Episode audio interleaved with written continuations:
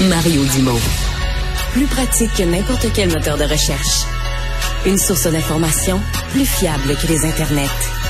Pour savoir et comprendre, Mario Dumont. On est de retour. euh, c'est un sujet connu, le problème des, bâtiments scolaires. Nos écoles ont été négligées pendant des années. Euh, c'est moins le cas ces dernières années. En fait, il y a eu des, fortunes, des sommes colossales euh, pour la rénovation, mais comme c'est souvent le cas, si on a attendu plus, ben c'est plus magané. Dans certains cas, c'est même plus des rénovations, c'est carrément des démolitions et on n'a plus rien à faire. Il faut carrément en reconstruire. Euh, et donc, vous aurez demain un gros dossier dans le Journal de Montréal, dans le Journal de Québec, donc sur l'état des, des écoles, sur où on en est rendu. Euh, c'est Daphné Dion-Vient, journaliste spécialisée en éducation, qui a piloté le dossier. Bonjour Daphné. Bonjour. Ouais, le sujet est pas exactement nouveau. Ça fait quelques années qu'on a pris conscience de l'état de décrépitude où on avait laissé nos écoles. Hein? Oui, tout à fait. Vous l'avez dit, c'est c'est pas nouveau. Euh, malgré les milliards investis, les écoles continuent de se dégrader. Euh, là, on est à 59% des écoles primaires, secondaires qui sont en mauvais état. On était à 56% l'an passé. Donc, visiblement, euh, malgré les, les millions, c'est pas assez là pour freiner la, la situation. Mal- malgré les, je vais pas te relancer, mais malgré les milliards, Milliards. euh, et, et- et- et malgré tout, là, le nombre total, c'est qu'il y a plus d'écoles qui déboulent dans la catégorie décrépitude qu'il y a d'écoles qu'on reconstruit ou qu'on rénove. Oui, oui, tout à fait. C'est encore le cas. Donc, la- les milliards, justement, c'est pas suffisant pour freiner cette tendance-là. Et même ce qu'on connaissait un peu moins, là, c'est ce qu'on observe de, plus en plus depuis deux ans. En fait, il y a même eu une quarantaine d'écoles qui ont été carrément démolies. Donc, il y a un programme du ministère de l'Éducation euh, mis en place en 2020, euh, dans lequel euh, on a investi près de 1 milliard de dollars, qui a permis de démolir et de reconstruire une quarantaine d'écoles. Donc, l'équation est assez simple. Là. On se dit, le, le bâtiment est tellement en mauvais état que ça coûte moins cher, c'est plus rentable de le jeter à terre et de repartir. Mais ça, à il y, en a eu plus que prévu finalement, euh, des bâtiments sur lesquels on est, on, on- on est arrivé à cette décision-là. On a choisi la démolition. Ben, en fait, là, le ministère nous dit qu'ils ont financé 39 projets depuis 2020 qui ont été réalisés ou qui sont sur le point de se faire, mais la demande du réseau scolaire pour des démolitions d'écoles est pas mal plus grande que ça, par exemple. Juste en 2022, il y a 64 demandes de démolition, reconstruction d'écoles qui ont été soumises là, au ministère par les centres de services et il y a neuf projets qui ont été acceptés. Donc, Ouais. euh, Puis quand on visiblement, dit là, 64 euh, demandes de démolition, est-ce que dans ces écoles-là, euh, cette semaine, il y a eu une rentrée scolaire? Donc, une école où on demande la démolition, est-ce que c'est une école qu'on juge en si mauvais état qu'on n'y envoie plus les enfants ou ce sont des écoles qui sont sous le couvert d'une demande de démolition, mais où les enfants sont néanmoins dedans euh, cette semaine? Euh, Malheureusement, les enfants sont encore dedans cette semaine, dans plusieurs cas en tout cas. Euh, moi, j'ai, j'ai euh, notamment là, je me suis intéressée à l'école, une école à Sainte-Julie, donc en banlieue de Montréal, où une demande de démolition a été faite pour cette école-là, euh, qui a été refusée malheureusement l'an passé, mais des, des membres du personnel m'ont raconté. euh, bon, c'est une école où il n'y a pas de, de solage, c'est des unités préfabriquées qui ont été utilisées au départ.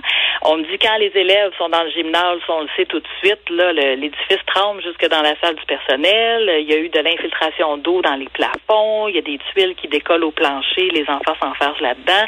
Les tuyaux au gel en hiver parce qu'il fait trop froid. Les murs gondoles euh, l'été ou à Ça la fin des classes hein? quand c'est trop humide. Là, vraiment, euh, c'était quand même assez étonnant. Et il y a un rapport du centre de service scolaire là, qui confirme tout ça. là. Le centre de service a documenté l'état de cette école-là pour justifier sa démolition auprès du ministère.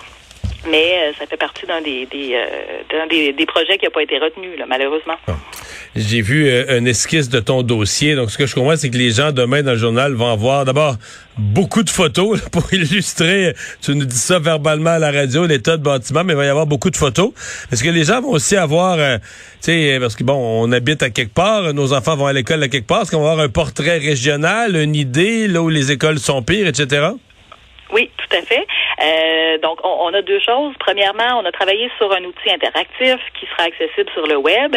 Et donc, les parents intéressés ou euh, évidemment, monsieur, madame, tout le monde pourront aller voir dans l'école de leur quartier, par exemple, quel est l'état euh, du, du, bâtiment. On pourra faire des recherches par quartier, par école. Euh, donc, pour chacun des bâtiments, toutes les données complètes du ministère de l'Éducation là, seront rendues disponibles sur le site.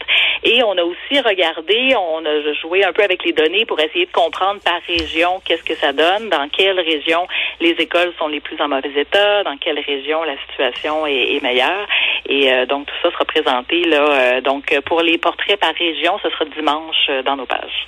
OK, donc c'est toute la fin de semaine la, la, la, corvée euh, rénovation d'école, j'écoutais l'annonce de François Legault euh, qui a rajouté dans la campagne électorale un 2 milliards ou 7 milliards qui étaient déjà sur la table.